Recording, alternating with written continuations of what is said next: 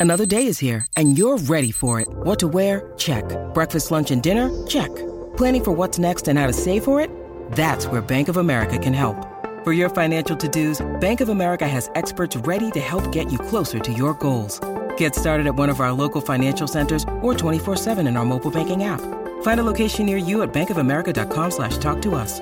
What would you like the power to do?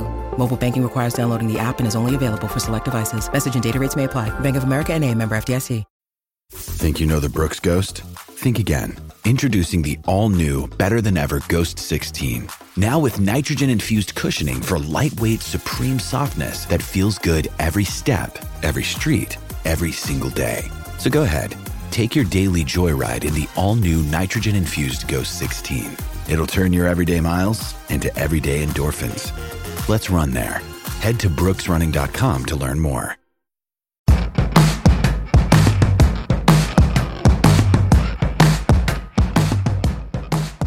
Going on, guys? Welcome to the Fantasy Roundtable Podcast with your host, Matthew Bruni. You can hit me up at SportsFanaticMB on Twitter.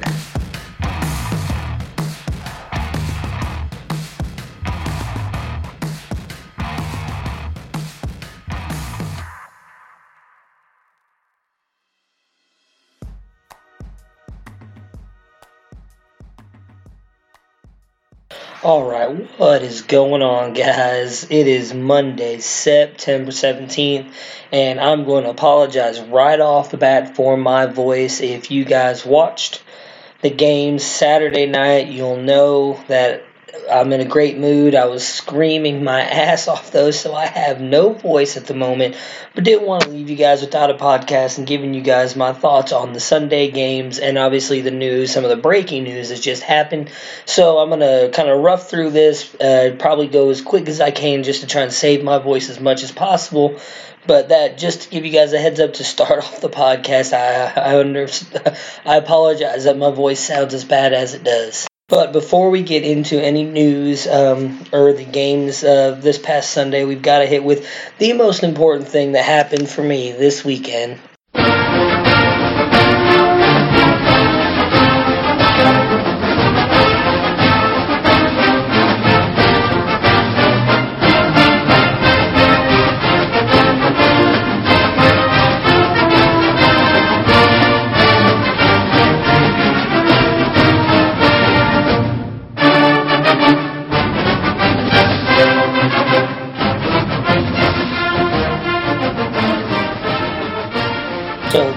Ohio State Buckeyes defeated the TCU Horned Frogs Saturday night at AT&T Stadium, 40 to 28, and man, it was one hell of a game.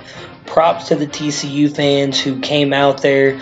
You know, as I've discussed, I went. I've been to two games at AT&T Stadium uh, with Ohio State being there and both times against Oregon for the national championship in 2016, and then this past January against USC, it was like 80% Ohio State fans. TCU, I know it's it's literally only right down the road, you know, 15 20 minute drive from probably TCU to Arlington, but still props to them for showing up in force. The fans were great. It was such a great game. You know, I honestly thought Ohio State may end up losing that game, especially when uh, Darius Anderson broke, I believe it was like a 98 yard touchdown run on the Buckeyes. Dude looked electric. The whole TCU team looked electric. That defense is seriously legit under Gary Patterson, and I wish them all the best going forward. I would really like to see them make the playoffs and see what they can do. And Darius Anderson opened my eyes a little bit on TCU. I hadn't really been talking about him much as a prospect coming out. Uh, he is a junior, so he could actually enter the draft this year.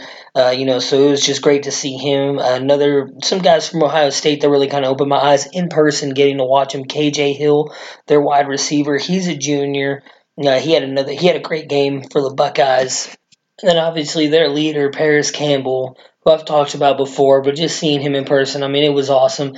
Seriously, great game. Um, you know, I, I, just I can't say enough about it, but that's why I lost my voice. Just screaming and thrilled to see that game in person. Once again, seeing the Buckeyes. If you guys have a college that you love or an NFL team you love and you've never seen them in person, I'm telling you guys, go to it. You know, in my opinion, college uh, football games have a better atmosphere than NFL games. Uh, not quite the love for the teams, and you don't have the the bands playing and everybody getting into it. There's a not, in my opinion, as much on the line for NFL uh, as there is college football. It's it's seriously one of some of the best atmospheres uh, for games that I've ever been to. You know, I've only been into one game in the horseshoe. The rest of them have been out of uh, out of the Ohio State's home stadium, but regardless, they've been awesome. If you've got a favorite college team, I would suggest you know mark that off your bucket list here within the near future. Go, you know, if you're a fan of whatever college, go to their home stadium. I know the tickets can be expensive sometimes, but it's so worth it. Just seeing everybody there, they're all rooting for your team. The band's playing, everybody getting hyped with touchdowns and big defensive stops. I'm telling you, it is awesome Saturday night. You know, created memories for a lifetime with my father and my brother and my mother who came with us as well. Uh, she wasn't with us at the national championship game, but she came to the TCU game. I'm telling you, it was awesome. I wouldn't trade for anything in the world. But now that that's over with, we'll go ahead and we'll jump in and start talking about the uh, breaking news that's happened since last Friday.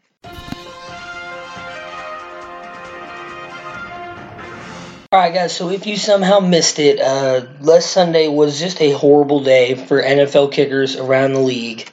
We had multiple kickers, Daniel Carlson and Shane Gonzalez. I'm sorry, Zane Gonzalez, um, to be more specific, had horrible days for the Minnesota Vikings and the Cleveland Browns, uh, and it cost them their jobs today. I would like to say, as a huge Browns fan myself, um, I don't wish they would have cut Zane Gonzalez. Kickers are going to have bad days, and yes, he, he cost us the win this week. I can't put the loss on week one on him. If you really really watched the play that the kick was blocked, uh, the offensive lineman had to choose between two defenders to block, which isn't you know good for him to begin with. But then he, in my opinion, chose the wrong guy. You're always going to want to block T.J. Watt, uh, but I can't fault him for a blocked kick. Uh, yes, he had a horrible game Sunday, but Tyrod Taylor had a huge uh, interception at the end of the game that allowed the Saints to go down the field and score, yet nobody talks about that. Um, you know, it was just bad game all around. The, the Browns decided not to play Josh Gordon at all because of a quote unquote hamstring injury. Realistically, it looks like they were upset with him showing up to the facility 30 minutes late, and now he's been traded, which we'll, we'll get into next. So, but Zane Gonzalez lost his job for the Browns. They have signed uh, Greg Joseph, who is out of, or sorry, not he was a former kicker for the Miami Dolphins. Uh, yet his field goal kicking percent is 65%. So that makes no sense to me whatsoever. Uh, I feel like the Browns are going to end up regretting this. While was Zane Gonzalez an elite kicker? No. But then bringing in a guy who has a worse kicking percentage than him just makes no sense. And as much as I'm a Browns fan, I hate to admit this, it's just the most Cleveland Browns thing to do. Cut a guy who's better than what you just picked up and expect him to now do the job better. It's fucking stupid. But whatever. I'm not even going to worry about that anymore. Daniel Carlson lost his job in Minnesota, and they are picking up Dan Bailey. Uh, for me, this is huge. Uh, Cowboys fans will be able to tell you how good Bailey has been the past couple years. He's the second most accurate kicker in NFL history. Um, he's also a very good kicker distance wise, and now adding that onto an already loaded Vikings team in the NFC, I think just continues to boost them up and make them the favorites in the NFC. Next up, after another huge weekend by um, Ryan Fitzmagic, and I would sing right now, but my voice I can. It's going to sound even worse. Um, now, Dirk Koetter has come out and say that he cannot guarantee that Jameis Winston will be the starting quarterback when he comes back. Um, I still would think he is unless Fitzmagic goes out there and puts up huge points again this week. But I, I honestly don't see that happening. Um, Carson Wentz has been cleared medically and will play this Sunday, which is very surprising to me. I know Nick Foles has not been able to get it done for the Eagles, but I really thought that he would get at least one more shot uh, to allow Foles one more week to kind of heal that knee and then come back in week four. But they're going to go ahead and throw him out there now. I can understand it as the Eagles are now one and two. I'm sorry, one and one, and with the possibility of going one and two, they don't want to risk it, so they're going to throw him out there. I, I, personally, like I said, I would take the long view on it. Carson Wentz is your franchise quarterback. I would not rush him out there, but they're going to. And then, of course, the biggest news of today, at least from my perspective, Josh Gordon has been traded to the New England Patriots for a fucking fifth round pick. This is ridiculous. So, I'm going to jump into this real quick on both sides. So, from everything that's been coming out of Cleveland, it's because he showed up to the facility on Saturday 30 minutes late. He had treatment for his hamstring injury, which apparently is a realistic injury for him. But they decided that they didn't want to put up with it anymore because he showed up 30 minutes late. They felt that the way he was acting, he wasn't acting normal and he was using or was uh, abusing substances again, however you guys want to word it.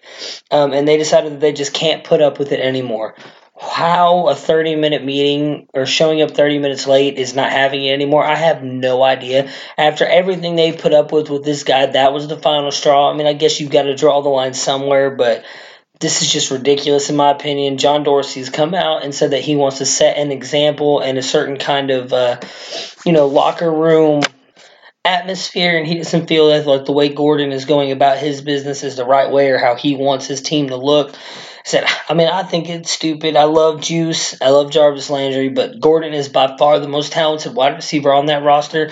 I like the play that Antonio Callaway made this weekend, but he's nowhere close to what Gordon is right now. Uh, maybe he'll get there one day. So trading him to the New England Patriots for a fifth rounder, I just don't understand at all. On New England side of things, um, there's a lot of people who are hesitant about this because of Gordon's substance abuse in the past, and that they're afraid that it's going to be a another suspension. Uh, there's been a lot of reports that have come out that say that he is not going to be suspended. It is not due to substance abuse that all this stuff happened. So we will see. In my opinion, Gordon quickly becomes the second best wide receiver to ever play with Randy Moss outside, or with Randy Moss with Tom Brady outside of Randy Moss. Um, you know, I know that Tom's probably retiring in a couple years, but that's more than enough time to continue to get great work out of Josh Gordon. He probably won't play this week, I would think, uh, but he'll definitely, I would think, be in there next week. And in my opinion, he immediately jumps up to a wide receiver too um, to make room for Josh Gordon. They did cut former uh, for uh, Browns first rounder Corey Coleman, which is kind of. Uh, I guess that's a little ironic or it's a little bit ironic that they just signed him to a one year deal. Now they get Gordon and, and Coleman's out the door, which is kind of the issue that happened to him in Cleveland. And of course, as um, John Dorsey broke down in the press conference what happened, here's what he, um, here's how the fans took it, and then uh, or here's what the fans heard, and then here was their reaction to the Josh Gordon trade earlier this afternoon. Listen up, everybody. I have some news. We are screwed. Oh no, God! No, God, please, no! No! No! No! And realistically, the only thing that could be worse was him getting traded to the Steelers. So I, I just I can't believe it. I, I hated this. Someone who owns Gordon in a lot of leagues uh, at this point now, I'm just hoping for the best for him, hoping he can produce in New England, and you know I, I wish him the best. And in all honesty, as much as it's going to hurt me to say this, I hope in the near future they end up playing in a playoff game and Josh Gordon torches the Browns just to show John Dorsey what a fucking idiot he is being. All right, so now we'll jump in and do the uh, breakdowns uh, for the games this past Sunday, and I'm going to go ahead and start with the Houston Texans losing to the Tennessee Titans 17 to 20. So on Texans side of things, I mean, obviously DeAndre Hopkins here uh, looked to return to form. Uh, six catches on 11 targets for 110 yards and a touchdown. Obviously, looked good. Love D Hop. If you've got him, you're starting him every week. Uh, but Will Fuller was finally back uh, off the injury last week. Uh, and it looked like he picked up right where he left off with Deshaun Watson last year. On eight targets, he got, I'm sorry, on nine targets, he got eight catches for 113 yards and a touchdown.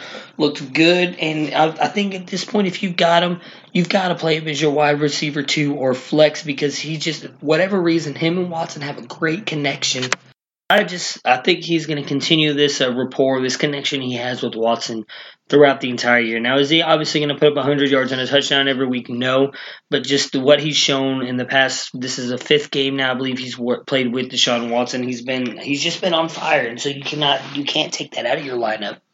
Uh, Lamar Miller looked okay here. 14 rushes for 68 yards. You know, not anything um excited about. I've never been a big Lamar Miller fan, so you know, take that with a grain of salt on whatever you whatever I have to say about him if you really like him, but decent day, nothing, uh, nothing outstanding. Um, Deshaun Watson here. So he completed 22 of 32 passes for 310 yards and two touchdowns and an interception.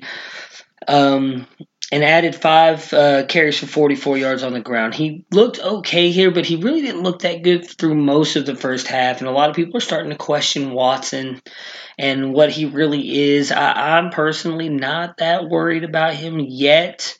Uh, he's had a couple tough matchups, and again, I think everybody was kind of overhyping him a little bit compared to what he had and what he did last year. I think just everybody needs to take a deep breath Give him until week four, five, or six, and then let's see where he's at and start judging him as a as a. And uh, I was going to say a completed product, but he's not even a completed product. He's still young. He's got a lot of time to develop. So let's give the kid some time and see what he turns into over the next couple weeks.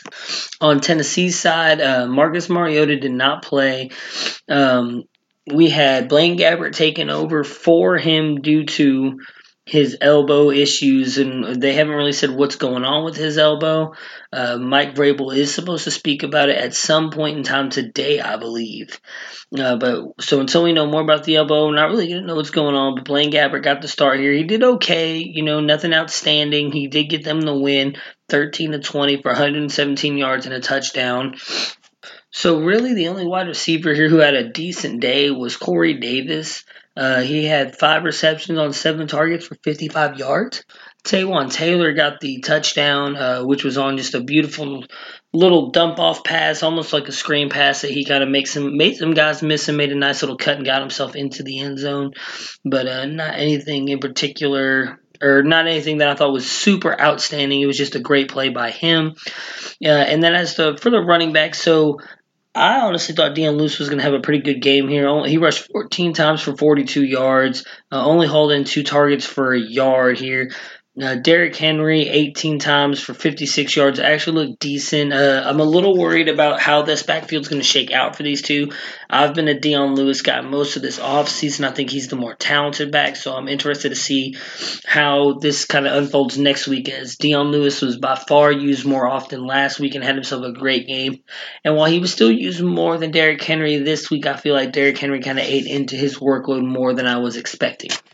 Next up, one of the more uh, exciting games of the afternoon was Minnesota Green Bay, which ended up being a 29 29 tie. This is the first time in NFL history that there's been two ties back to back like this. Last week, obviously, the Cleveland Browns and the Pittsburgh Steelers, and then this week, Minnesota and Green Bay.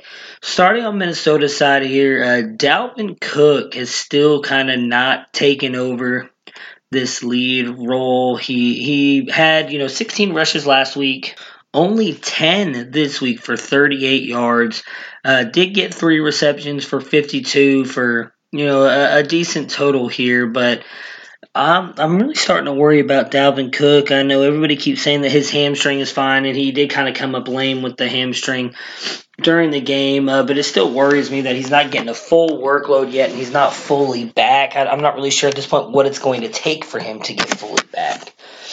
Uh, for the wide receivers here, I mean, Adam Thielen and Stefon Diggs were just ridiculous. Thielen, 12 receptions on 13 targets for 131 yards and a touchdown. Stefon Diggs, 9 receptions on 30, 13 targets for 128 yards and 2 touchdowns. And it just goes back to what I was saying Friday. Uh, even though the targets were, on, were, were actually tied this week, both got 13. You know, Adam Thielen catches more. He's going to be the PPR guy, while Stefon Diggs is going to be the big play guy who's going to get you the touchdowns and everything. I do think that continued this week, and so if you're really looking for one, uh, I would still lean toward Thielen just because he has that chance to score, and with the PPR, he's going to get you all kinds of he's going to get you buku points with all the catches that he makes. Um, Kirk Cousins has just continued to surprise me in a good way. 35 for 48, 425 yards, four touchdowns, and an interception. Um, like I've said before, Kirk has always gotten off to a bad start. Usually his first three or four games are not very good. Second week in a row, he's gone over 20 points. He's been outstanding so far this season. And uh, I, I really think it's just this offense, and he's not being asked to do too much you know, in, in Washington, the offense kind of was revolving around him, and he was asked to do everything. Where now, that is not exactly the not exactly what he's being asked to do. He's got great wide receivers around him, a good tight end in Kyle Rudolph, and a great running back in Dalvin Cook who can kind of help him carry the load. As for Kyle Rudolph, um, no touchdown this week, but did get 72 yards on seven catches. Uh, you know, so still a decent week for a tight end, uh, in well for fantasy at least. Uh, for the Packers side of things, so Aaron Rodgers was able to play. Uh, he, he gutted it out. You know, just props to this dude. He, he's a warrior, one of the best quarterbacks in the league. I don't understand why people can, cannot like him. I know he's a little bit uh, cocky at times, but I think you kind of have to be being a quarterback. So he went uh, 30 for 42, 281 yards, and just one touchdown in this game. While uh, Rodgers wasn't 100% back yet with that knee injury, I felt he looked good. Uh, he's just going to continue to hopefully get better, uh, having more time to kind of rest and then be on it on just Sundays. Uh, so I'm not too worried about him as long as he's on the field. I, I still stick with my guys like Randall Cobb and Davante Adams. Uh, Jamaal Williams did not look good again here this week. 16 rushes for 59 yards. Uh, this is Aaron Jones' job when he gets back, which is actually next week. Though I don't think he'll be the starter this Sunday just because he I don't think he's been able to do much because of the suspension. I would imagine Jamaal Williams is going to start again in week three, and then by week four, Aaron Jones will be the starter in Green Bay. As for Green Bay's wide receivers, um, you know Davante Adams, he's a stud. Eight catches on 12 targets for 64 yards and a touchdown. Jimmy Graham came to life this week. Six catches on eight targets for 95 yards, and you know, bravo to him. I didn't think he was going to be anything here. You know, he's at least for one week showed me up on that. Uh, Geronimo Allison followed up a decent week last week with another decent week this week. Six catches on all six of his targets for 64 yards.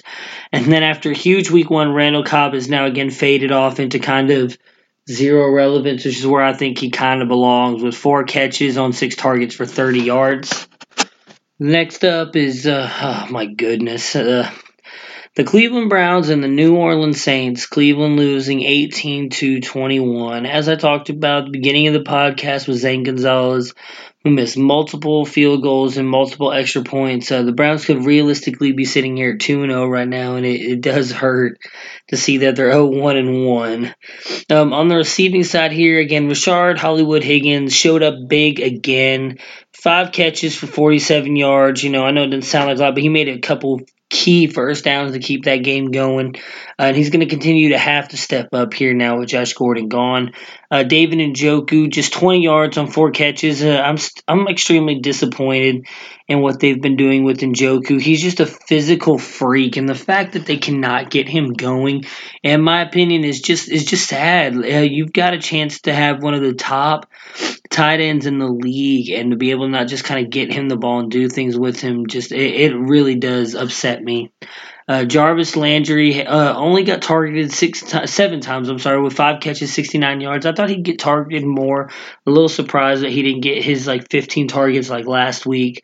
And then obviously Antonio Callaway, three receptions on four targets, 81 yards and a touchdown. Obviously, most of those yards and the touchdown coming on the one big play that looked like was going to give the Cleveland Browns not just the lead but the win.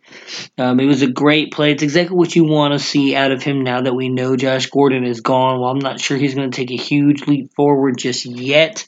I do like the talent. I've said multiple times I think he could end up being the best wide receiver in this class, even ahead of DJ Moore if given time. And uh, he keeps his off-field issues in check. He seemed to be able to do that now ever since that first kind of uh, marijuana incident during camp camp, so we'll see what happens with him going forward. As for the running back, Carlos Hyde continues to be the bell cow here. 16 touches for 43 yards and a touchdown. Uh, I mean, if you've got Hyde, you got to keep riding on him until he gets hurt. I really don't think Chubb's going to do anything. I don't think he's going to work in or eat into his workload until possibly an injury, and then maybe they just let Hyde go and stick all with Nick Chubb. Uh, Duke Johnson just rushed three times for three yards, caught two passes for seven yards. He's just not being utilized correctly again this year. Uh, I'm not sure what they want out of him. You know, Todd Haley in the past has done a good job of making Le'Veon Bell kind of the future star, or the well, not a future star, he was already the star, but kind of focusing the offense on him. Uh, they're for some reason not doing that with Duke and Jarvis here. I'm not sure why, but maybe we'll find out in the coming weeks if they got a different idea or how they're going to run this offense. Uh, for the Saints, uh, Drew Brees had himself a fairly decent day here 28 for 35 and 2, 43 and 2 touchdowns. Uh, I liked what Brees did. Uh, not surprised. Uh, more surprised at how the Cleveland Browns defense was able to stop them. I do think that was more the defense and something wrong with the Saints offense. Uh, Alvin Kamara here rushed 13 times for 46 yards and caught all six of his targets for 53 yards.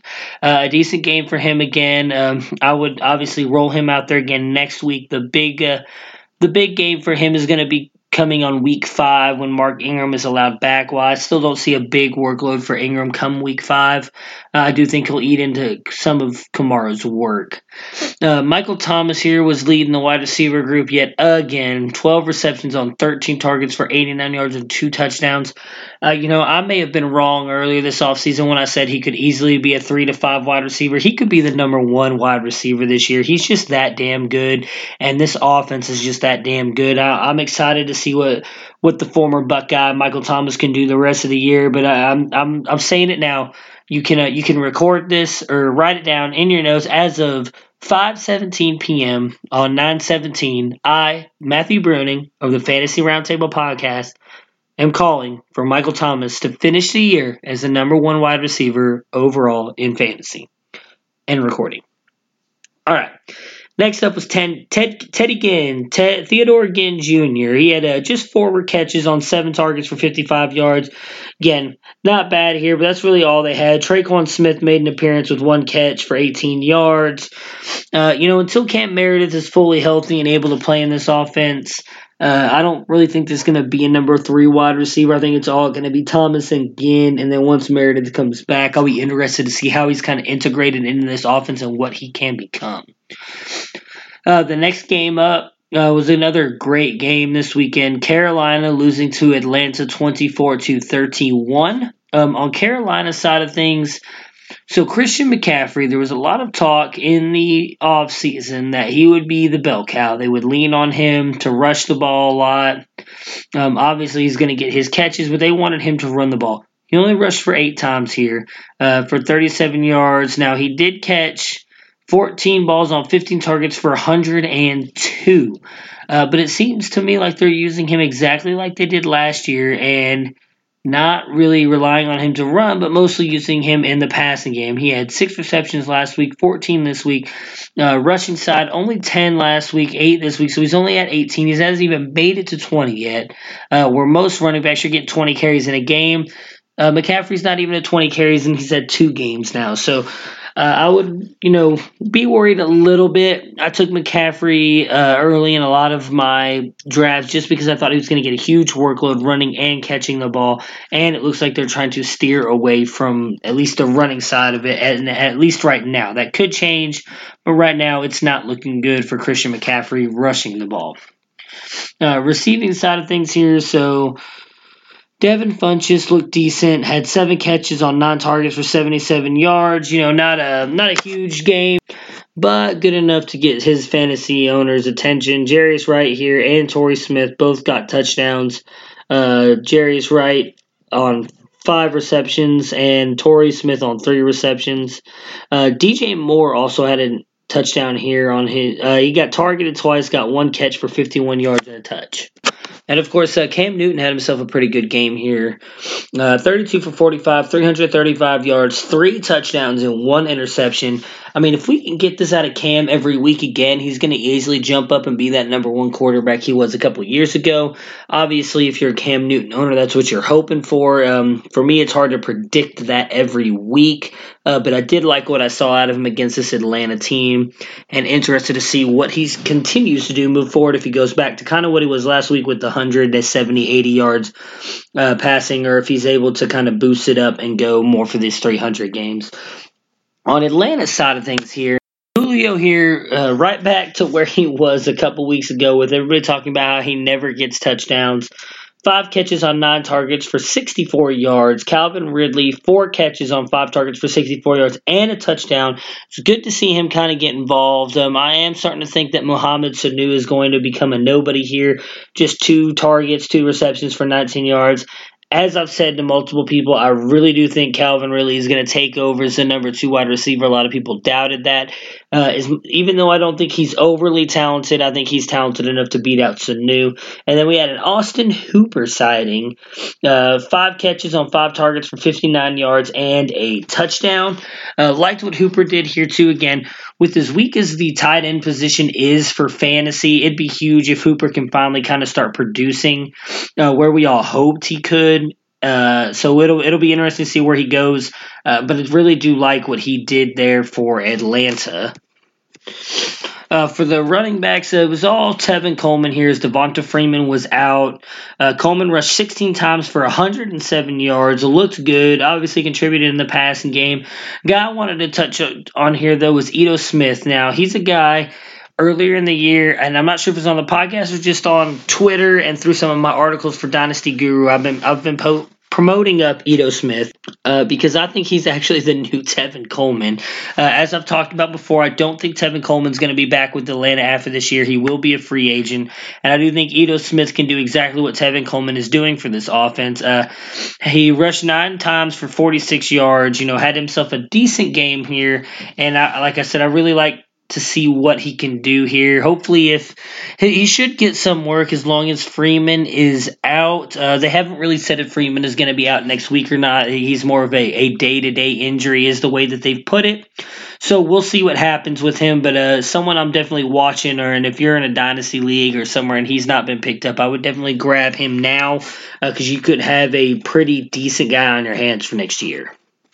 Next up, we had a game that I was hoping would be a fantasy bonanza in the Indianapolis Colts losing to the Washington. I'm sorry, Indianapolis Colts beating the Washington Redskins 21 to 9.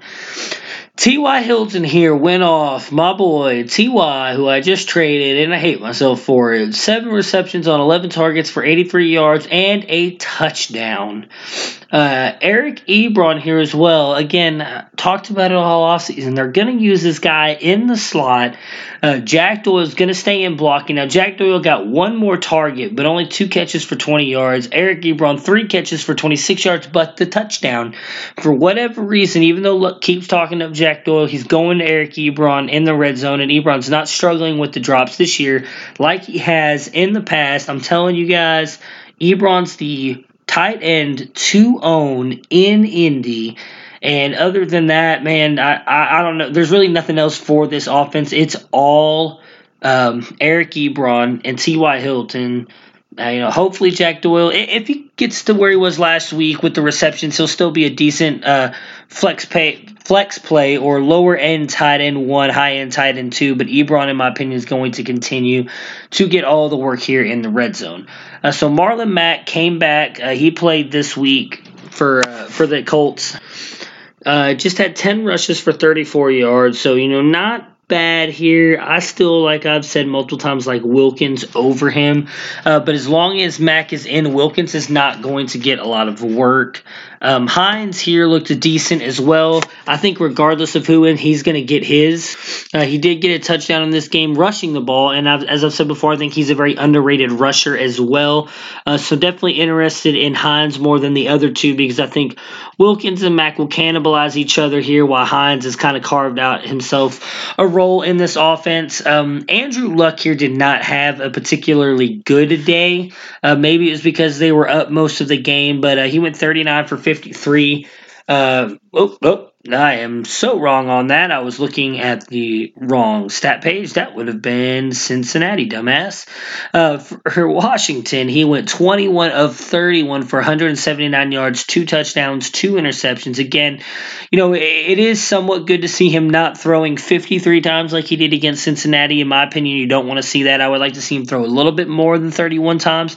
Uh, he likely kind of probably hurts you if you had him in your lineup this week just because he really didn't put up that that many yards, but I would imagine that this is kind of a not this is not going to happen much for them. I don't expect them to win a whole lot of games or be up the way that they were in so many games. So just kind of take it with what it is. He's going to have his great weeks. he's going to have his bad weeks. Um, on Washington side of things here, so Alex Smith despite the loss, had a decent day, I guess. 33 for 46 for 292, but no touchdowns. Uh, obviously, no interceptions either. If he would have had at least one touchdown, I think that would have helped his day a little bit here. Uh, surprised that he couldn't make it a little bit more competitive, as bad as the Colts' uh, defense is. Uh, Chris Thompson, though, again, just raked in this offense. 13 catches on 14 targets for 92 yards. Uh, while he didn't, um, excuse me, factor in much in the rushing, just literally one rush for one yard. Or I'm sorry, one yard on four carries. Just he's he's going to continue getting the the dump off targets uh, that Alex Smith likes to do. I thought he had a great game himself. I think for me, he's a, he's a flex play every week unless he gets hurt again. Uh, Adrian Peterson here obviously took a huge step back uh, 20 yards on 11 carries. He did get three catches for 30 yards, so that's something we weren't all expecting was for him to get the catching work, but still not a great day here. Uh, that may have been a product of the game flow and them being down. Uh, so i I'd wait to reserve judgment on Peterson until we kind of see him again next week and what he does. But as I said last week, if it were me, I would have already traded him after that week because I just don't believe he'll be able to hold up throughout the season. Uh, Jordan Reed looked good here again. Uh, hopefully, he continues to stay healthy. Uh, he's really looked good these past two games, and health and jo- healthy Jordan Reed is going to be great for any of those o- owners who were able to take him later in their drafts. Uh, six uh, six catches on eight targets for 55 yards. Um, the only other wide receiver that really did much here was Paul Richardson, four catches on six targets for 63 yards. So, you know, just a bad day for the Redskins offense all around as a whole you know, hopefully we'll see them get better next week. They looked really good week one, took a huge step back in week two. Uh, next up, we've got Philadelphia losing to the Buccaneers 21 to 27. And just to give you guys a heads up before I break this down, uh, I'm probably only going to do seven of the games today just because my my voice is so bad and my throat is so messed up.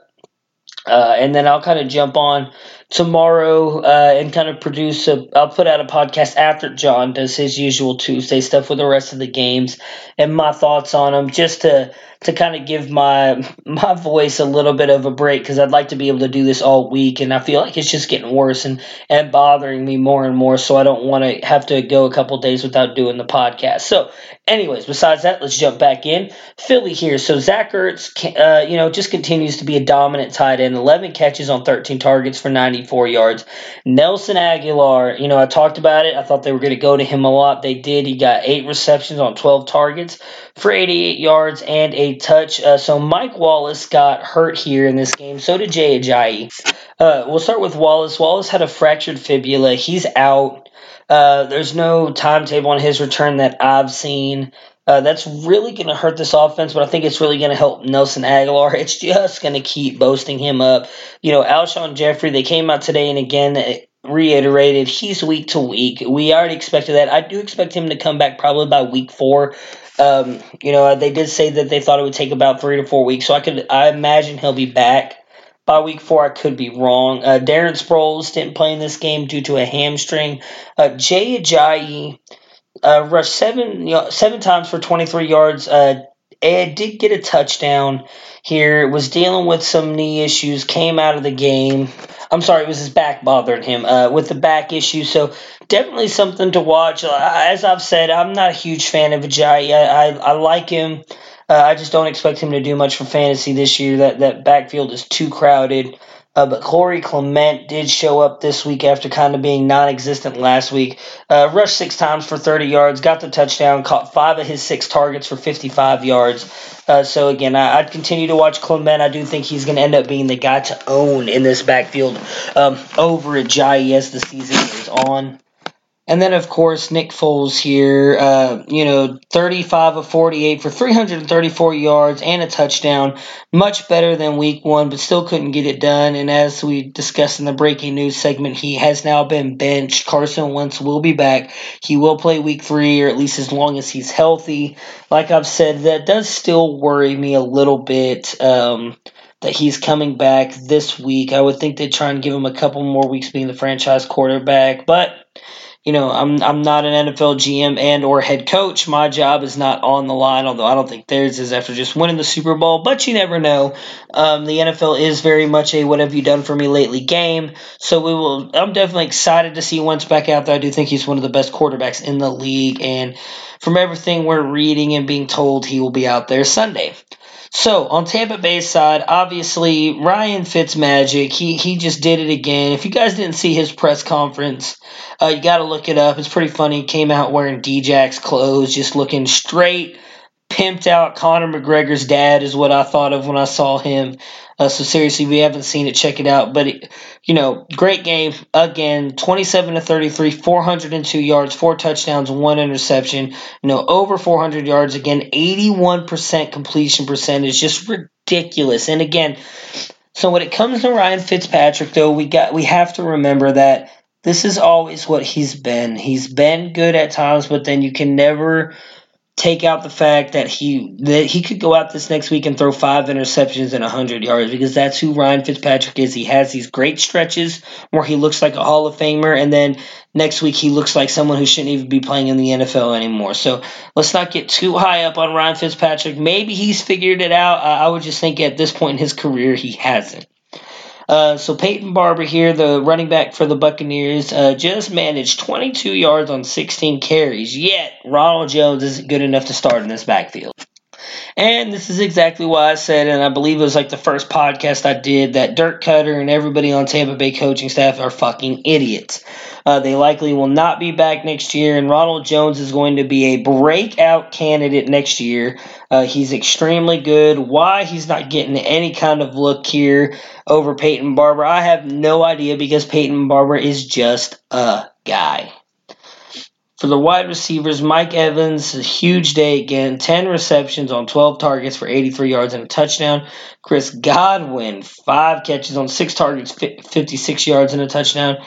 And then OJ Howard, 96 yards on 3 catches and a touchdown. Mostly done by OJ Howard here. Don't let that stat line fool you thinking he was open deep or something. He made that play by making a guy miss and running down the sideline. Um, Really quick on Cameron Brate. I think as long as Fitzpatrick's out there, Brate is kind of uh, dead.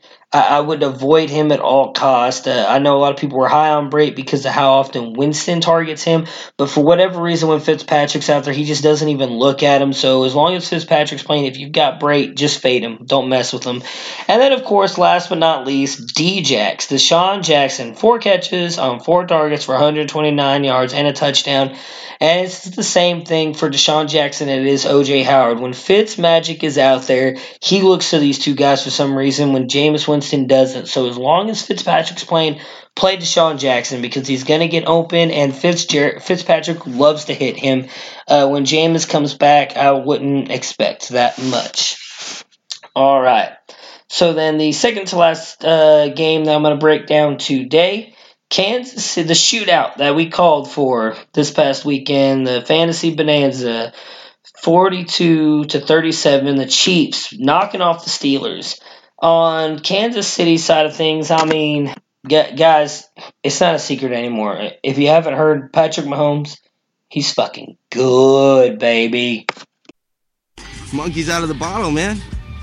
What? Yeah. That's not even an expression. Pandora doesn't go back in the box. He only comes out.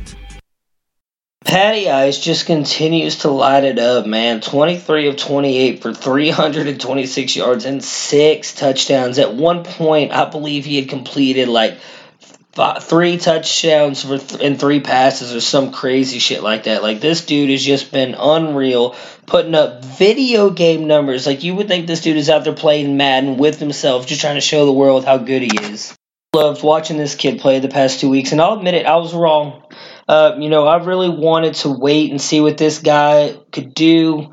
Uh, you know, I, I, trust Andy Reid. He's been a very good NFL coach his career. Uh, he's done a very good job developing quarterbacks. You go all the way back to Donovan McNabb when he brought Alex Smith over to the Chiefs, and a lot of people thought that was a bad move. That uh, Alex Smith had just had the one good year in San Francisco. He didn't know what he was doing. Look what he did with Alex Smith.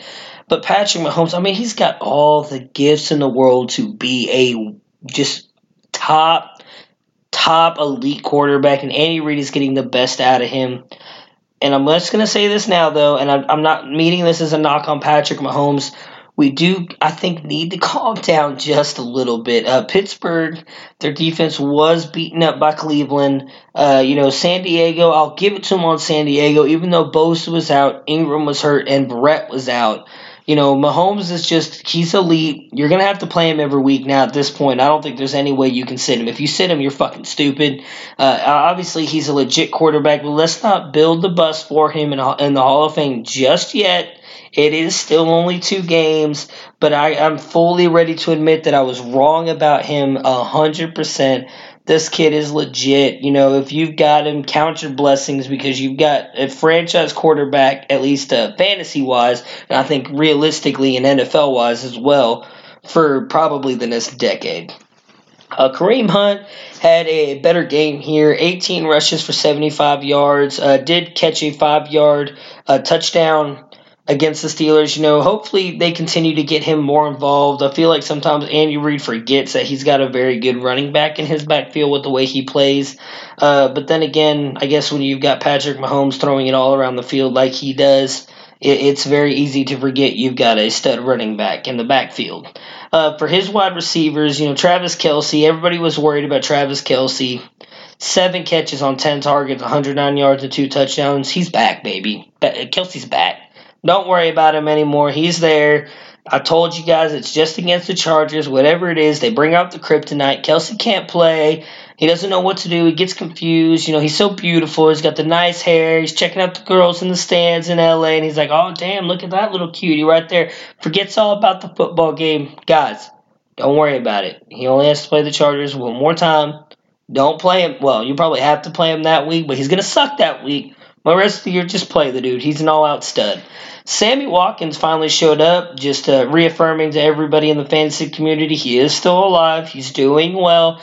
You know, he hasn't retired yet. Six catches on seven targets for 100 yards. I honestly don't expect that to happen again for Sammy, but it was good to see him out there. If he continues to do this, obviously, if you're a Sammy Watkins owner, you'll be thrilled, uh, but I still view him as a low end wide receiver, two high end wide receiver, three. Tyreek Hill yet again, five catches on six targets for 90 yards and a touchdown. I mean, uh, he's averaging 18 yards a catch. I just I don't even know what to do with anymore. Todd Freak is legit amazing.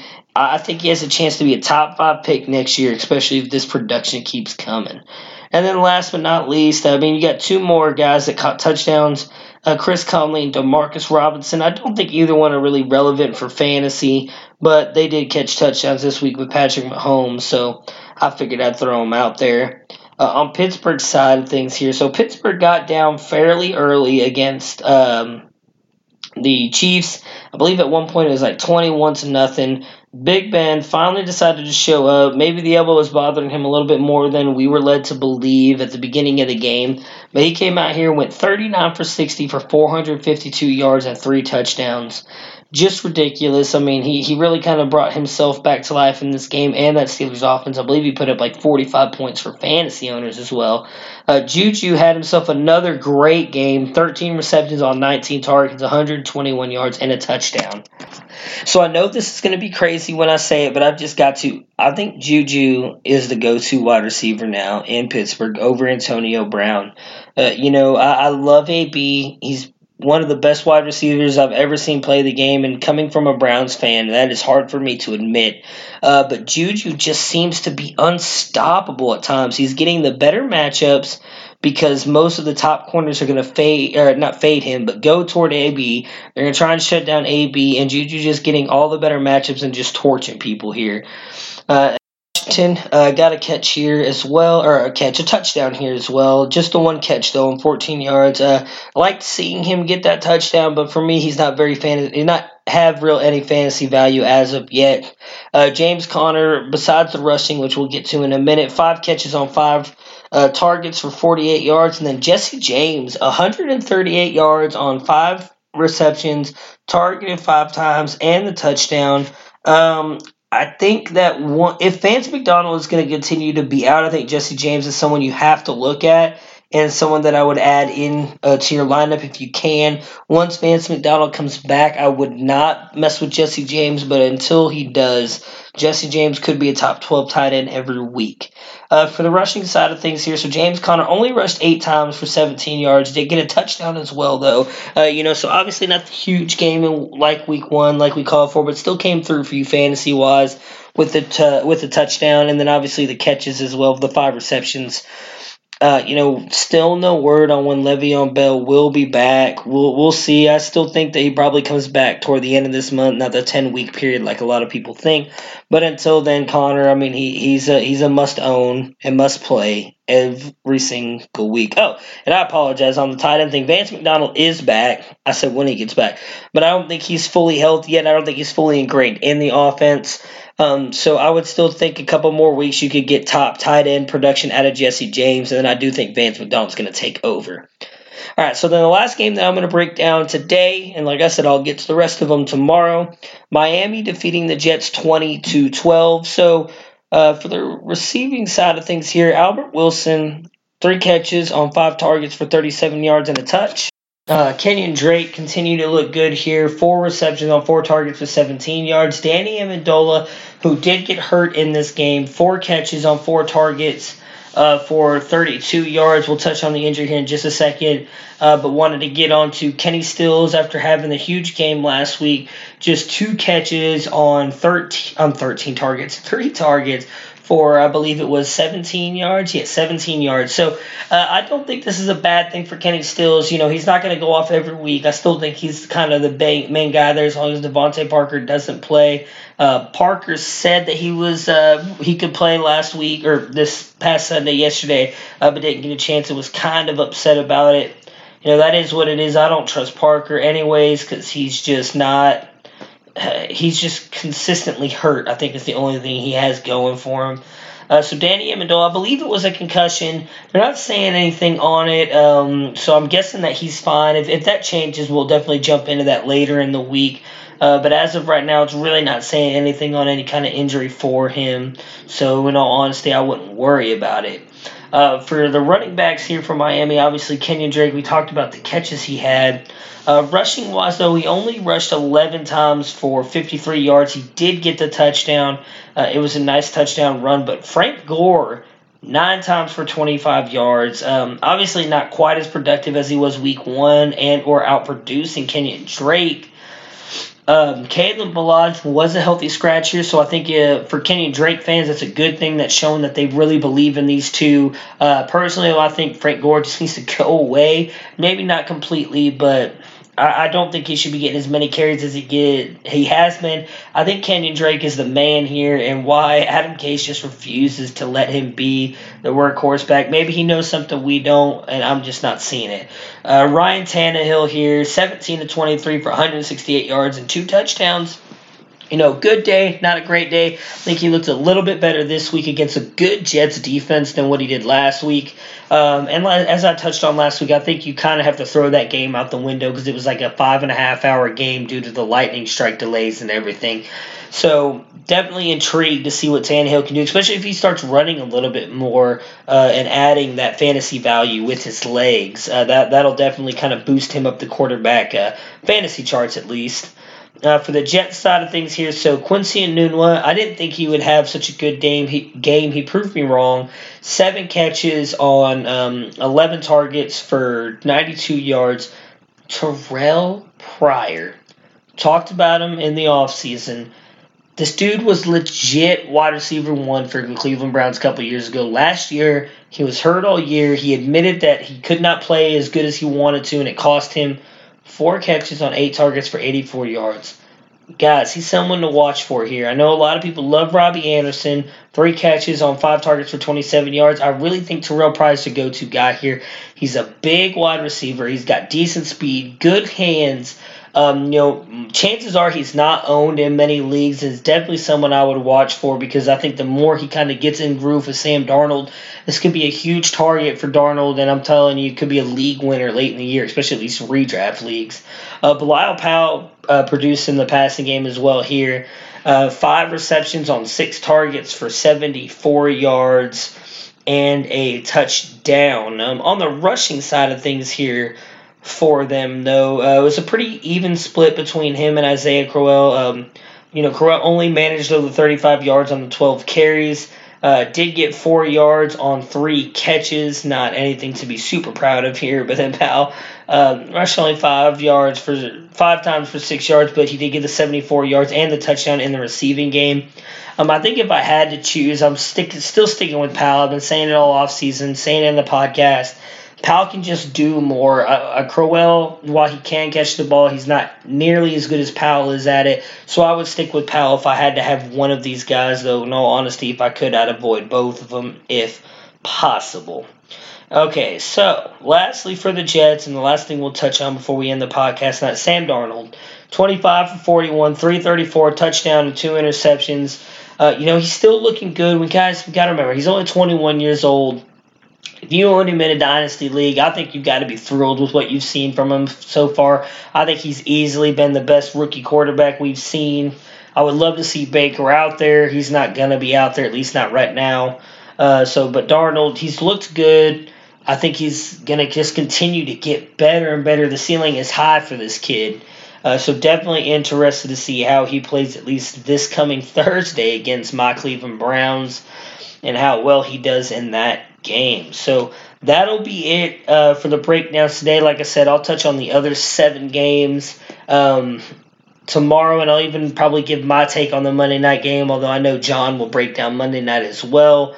Uh, so we'll see. I may just let him do it and just touch on the last few remaining Sunday games. But other than that, you guys, you know, thanks again for listening. Sorry for my voice. Uh, you know, I don't know if it sounds as bad as I think it does, but my throat is just killing me, man way too much screaming when Ohio State scored and, and did great things on the defensive side. So, again, thanks for listening, and I'll catch you up with you guys tomorrow. Peace.